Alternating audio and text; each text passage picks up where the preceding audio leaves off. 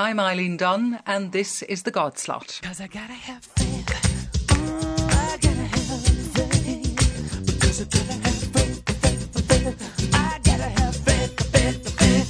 New figures from the 2011 census show that the number of people who identify as Christians in England and Wales has fallen by 4 million over the last 10 years.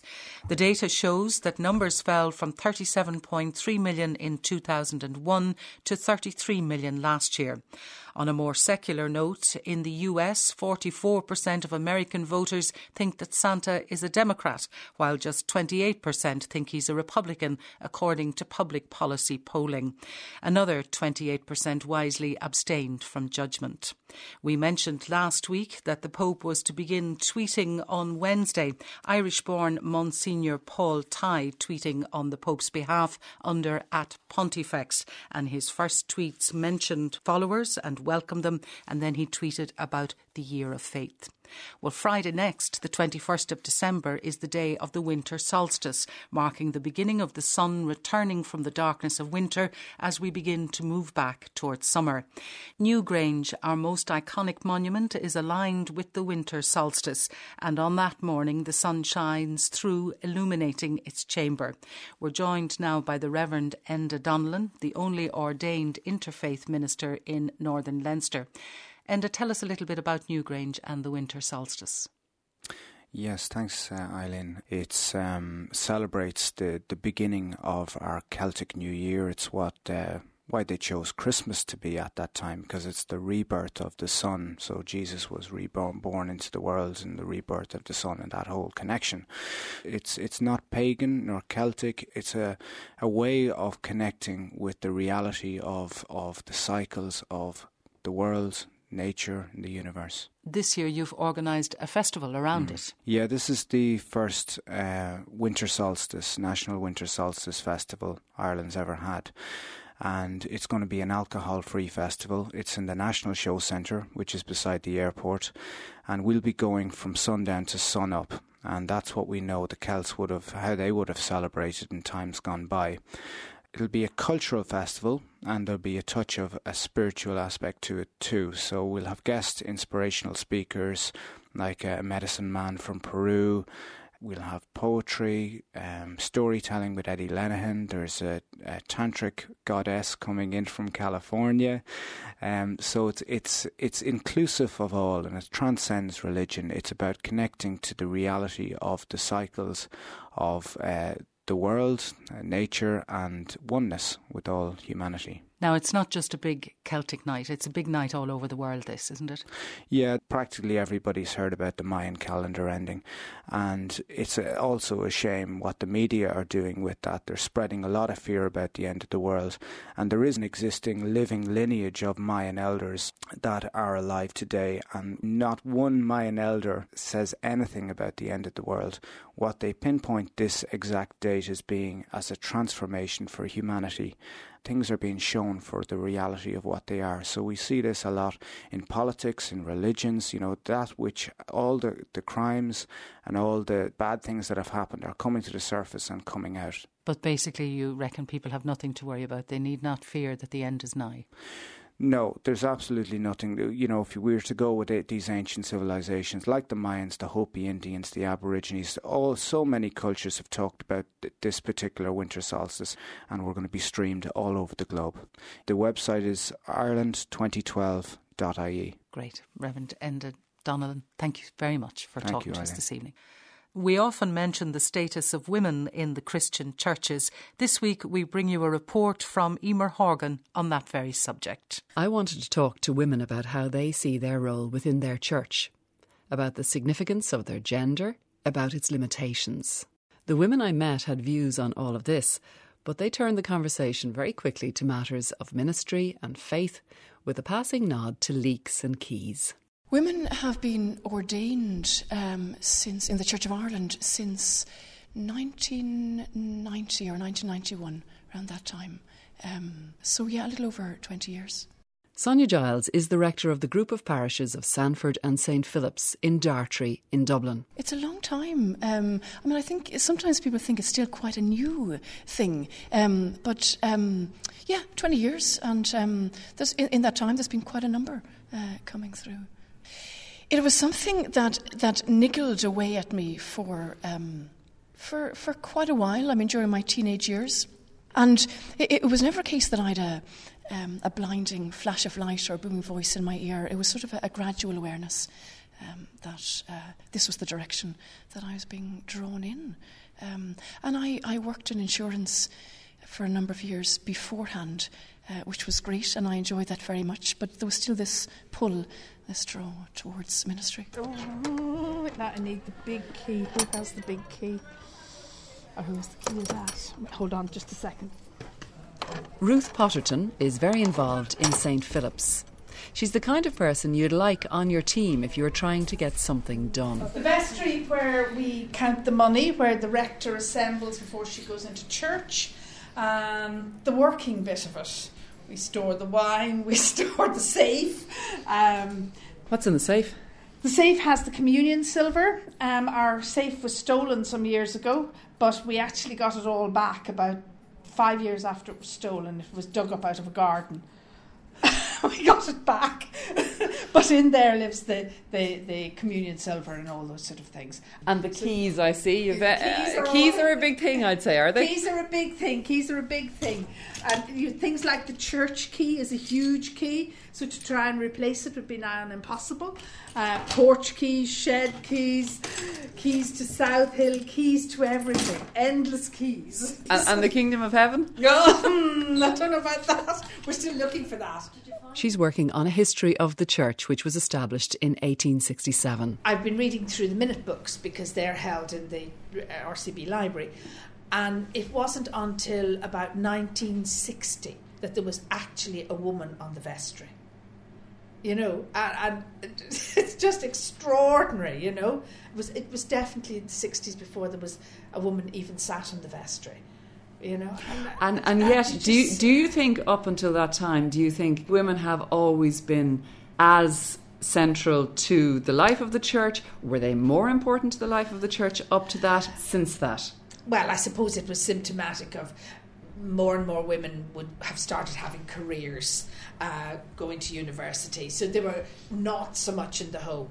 I mean, I think of my own mother. She would never it would never have entered her head to want to be on the vestry. It was the sort of thing that my father did and that men did. You, you know, she was there doing the cake sale, and, and all her generation were. But now it's, I mean, women do everything. So, you know, there is a change. The ordination of women in the Church of Ireland came too late for Ruth. If that had been around when I was in college, that's what I would have done. I'd love to have been a clergyman.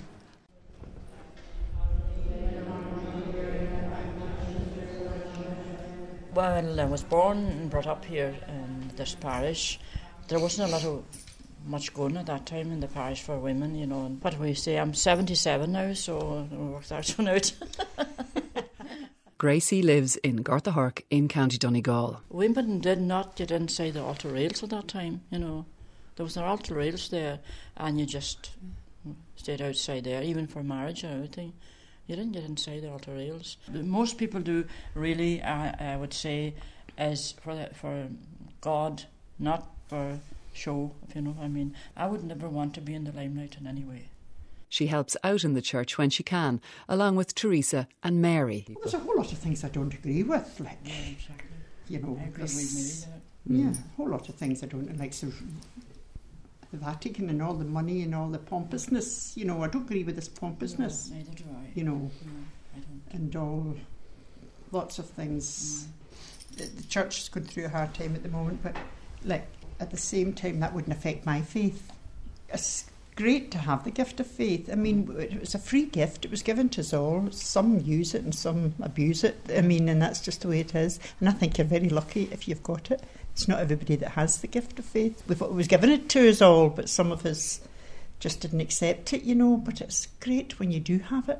Mary sees the importance of women in the early church. When you go back to Jesus' time, that Jesus was always surrounded with women too. Well, if you read all, look at all the readings in the Aye. Gospel, you know, like reading all the readings out of the Bible, like But, you you know, know, there was Mary, there's his mother, and Uh-huh. there was Martha, Who was it? Mary Yeah, Magdalene. yeah. I mean, he, he always had women Yeah, there as well. yeah, yeah. Did, really. At the very most important time, it was women that was there. At the cross and yeah, everything. I mean, yeah. uh, it was, he had women there. And Yeah. women priests, I don't know. I don't know. But all the other changes then, you see this, Mm. that all these other changes are only man-made rules, a lot of them. Down the Do you know what I mean? Uh, that's why I just don't think of these rules at all, actually, because I just think of what would Jesus do. There's a whole lot I of always things go back could- to what There's a whole lot of things I would say, but I'm not Jesus. saying No, aye, there's an awful lot more. It's just In the Pro Cathedral in Dublin's Marlborough Street, Trina King is a familiar person. She has a significant role in the church, one which she shares with her twin sister Gemma. My role is minister of the Eucharist and minister of the Word, and then um, we're, both my twin and myself, Trina, has been uh, consecrated. We consecrated our lives to the Lord.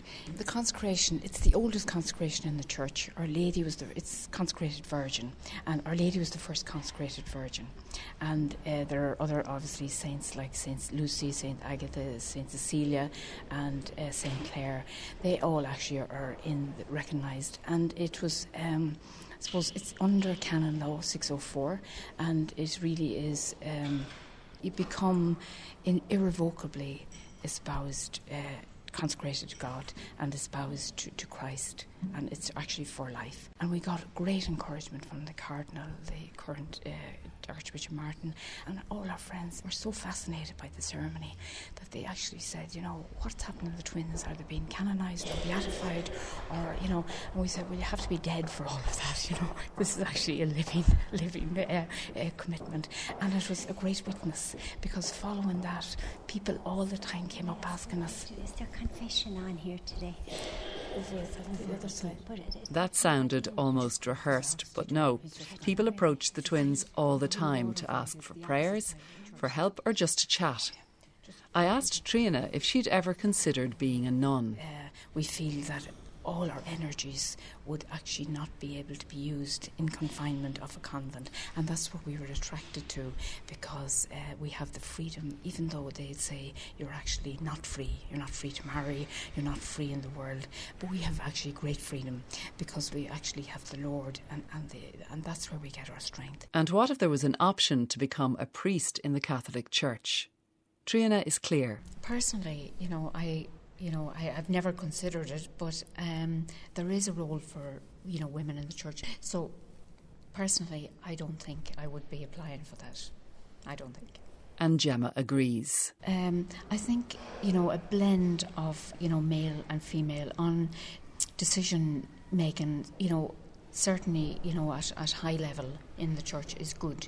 It gives a balance of gender and ideas. But uh, I, I think women, you know, need to be recognised as well. And if we've got, you know, good leadership, we will uh, progress. Now, I sort of would feel that women f- feel perhaps maybe a little bit inferior, but you know, having said all that, uh, there is definitely um, a superior role, but you know, they need to be a it need to be balanced. For Sonia Gyles, it's an opportunity that's simply being missed. It is a pity, really. Um, I do remember a Jesuit priest saying to me once that he, he believed that there would be married priests a long time before there'd be women priests, which, uh, which was rather interesting. But, uh, but listen, uh, it's, yeah, it's a shame in some ways, isn't it? That report was compiled by Emer Horgan. Next, a report from Rhona Tarrant on an event that arguably changed forever the way the Irish people viewed the Catholic Church, beginning with a news bulletin on Friday, the 8th of May 1992, that rocked the nation. This is Morning Ireland with Sean O'Rourke. The news headlines. The woman at the centre of the controversy over the resignation of Bishop Eamon Casey has spoken out about her relationship with him and his fathering of her son. The bishop left Ireland within hours of his resignation being announced and is now. in Can you York. tell me about your relationship with Dr. Casey? I met Dr. Casey in Bishop Casey in uh, uh, I think it was April of 73. I was sent over there by my father after a bad divorce. And he said to my father on a trip to London, send Annie to me for if Ireland has nothing else, it has Serenity. Now, I met Dr. Casey when I was seven years old. So Dr. Casey was a family friend. Yes. Um, I went over as a guest. I met him at the airport on a cold April morning. And uh, I lived in Inch from April until almost the end of August. And the reason for your stay there was to, to get over, as you say, a bad divorce. Yes, and I had in the interim, and very quickly, I think the minute I laid eyes on him, it was a spontaneous, and I don't know if I believe in these things, but it was an instantaneous kind of love or infatuation, whatever you want to call it. And how did the relationship develop? It developed quickly. And you obviously became very close to Dr. Casey. Yes, I was like his mistress. Uh, when you left Ireland, you left Ireland after a period of months then. What happened a then? year and a half I left. Over a year and a half I left. So- I had in the interim I got there in August I mean I got there in April and I had become pregnant in the uh, the end and the beginning of November. And I had a baby by Bishop Casey. That was Annie Murphy being interviewed on Morning Ireland by Donald Byrne. It was never going to be a routine interview because you must remember we were talking about probably the most high profile member of the Catholic uh, Church hierarchy in this country, a man who was larger than life, who was very well known publicly. And a man who had made a strong impression on the public, on um, the, the Catholic faithful, uh, in his role as chairman of Trócaire. Uh, again, a very high profile in his work in the Third World, uh, who happened to be the Bishop of Galway it was the, the shifting of the tectonic plates that happened before an earthquake when you knew that this wasn't just going to be a big story then, it was going to have a seismic effect on the Catholic Church in Ireland, which indeed it did have. Because if you look back, it is that point at which uh, the faithful had their faith shattered in the institutions and personalities of the Roman Catholic Church in this country. The shock in the whole country. It was talked about, was in the papers for weeks on end. Joan O'Carroll lived in County Kerry when Casey was bishop there in the 1970s. But now, if I heard about it, it wouldn't create the shock. And I think with the way media have gone, I don't think it would have gone that far without it coming out in the papers or the television or something. I feel that would happen now. And definitely, if she was pregnant, it wouldn't have been hidden like that was that time. Um, there's a particular study done by Betty Hilliard um, in 2003 um, where she interviewed um, uh, Irish Catholic women. And, and in, uh, during the course of her research, one of the participants um, was talking about the Bishop Eamon Casey scandal and um, the impact that that scandal had on her as a, as a Catholic, as a Catholic woman. She said, I can't describe to you what it did to me inside. It was like there was a hole there that could never be filled. The shock I got personally that day, the more I thought about it and the things that followed, I can say it damaged my whole life. This is a great opportunity for my daughter to have a go at me, so she came in to see me. Well, ma'am, she said, what have you got to say for yourself now? I said I'd heard about Bishop Casey that morning, telling her I thought he was ill. I sat there and I hadn't the answers for her, but I said, to be honest, it's a bigger shock to me than it'll ever be to you. Susie Donnelly of UCD did her PhD thesis on the media and the Catholic Church. During my research, what I found quite interesting in looking at the Bishop Eamon Casey scandal was the difference in the coverage and treatment of Bishop Eamon Casey and Annie Murphy. Um, what I found um, was that Annie Murphy was treated perhaps more harshly um, than Bishop Casey um, initially in the coverage, and she became somewhat of a sex symbol um, in Ireland. She was almost seen as the woman scorned. Um, so, in, in, on one hand, um, there was this um, sensationalization around her as this sexualized female, but also this. Uh, in some aspects, a resentment towards her for um, betraying uh, a well loved clerical um, figure. and I think some of those um, uh, aspects were picked up on in the Late Late Show interview that she gave with um, uh, Gay Byrne. Is he Eamon's child? Yes, he is. Well, And you could put me in a firing squad, and I'd say he is Eamon's child. I have been, you know, I've taken very little out of this book. If there is a movie, God knows, you know, there have been a, some, there are no movies, you know, but there have been inquiries. I will treat that movie the same as I have this book.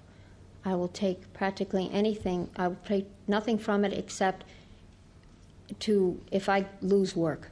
I've always worked, I will work from three years from now. I'll come back and you'll see that I still work. okay. All right, that's Let's what I have end with a note and say if your son is half as good a man as his father, he won't be doing too badly. I'm not so bad either, Will Mr. you settle Byrne. for that? Shut up for that, Albert. Will you settle for that? And Murphy quickly stood up and left the studio. Soon after, as well, Annie Murphy was voted um, uh, the, the the sexiest woman in Ireland um, in 1994. And um, after the the Casey story broke in the media, she was um, it was reported that blow up dolls were made in Annie Murphy's image and uh, sold. There is no doubt that in a, in, a, in, a, in a general public reaction, she was seen as a fallen woman, to use a term from those days.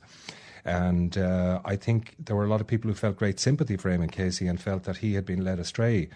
But of course, what we know now and what we knew at the time of the interview um, was that, that that wasn't the case at all. There were two parties in this. There was a strong reaction in in the Dublin media that um, uh, you know Annie Murphy was the wronged woman, and that uh, the bishop had exploited her. Um, and again, I never thought it was that black and white or that simple. And certainly, when I wrote, read her autobiography, I thought it was probably likely that she was sexually experienced after all she'd been married before, whereas he was not. I, I, I, I assume the way it is written, so that in fact these things are always much more complex, you know, from the inside of a relationship than they are from the outside. Mary Kenny, journalist and author. I suppose it was a key mo- moment, really, in the sort of social change that happened in Ireland afterwards. Of course, it's quite interesting now because 20 years on, people t- tend to say, gosh, uh, after all the scandals we've been through, really having a relationship with a woman seems such a, a normal and natural thing to happen almost. On no account are you to mention what we were talking about last night. All right, yeah. What were we talking about last night, Ted? You know, the rumours about the bishop's little mistake. All right, yeah. What mistake was that now, Ted? His son, his son in America. Just forget all about it. Just forget about it. Just do not mention the son. Have you got that? I have, Ted. The lights are on, but there's nobody home. 20 years ago, no one could have foreseen that the Casey story would have been the inspiration for a facet of Bishop Brennan in the very popular Father Ted series.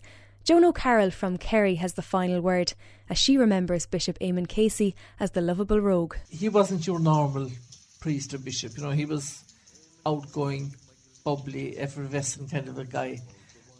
He nearly had the perfect life in that he was a priest and all that, but he then had a great social life because we were always told he had. I mean, I know I had no proof in the wide world, but we always heard he was a great man for, you know, cars and parties and all this sort of thing. You're the. But when you get behind the wheel, Cause the Sunday for the curry sheep ducks when your firestone's made steel. That report was compiled by Rhona Tarrant, and that's all we have for you this week. Next Friday, with Christmas just around the corner, Christmas which can truly be called the feast of childhood, we focus on various groups of children preparing for their special day. And don't forget to make a note in your diaries that we've a special programme on Christmas morning at 10, recorded in the beautiful surroundings of Glenstall Abbey. We always welcome your comments. Our email address is godslot at rte.ie. RTE. Our phone number is 01 208 2039 and our postal address, The Godslot, RTE Radio 1, Dublin 4. Until next week, Slán is Beannacht. Cause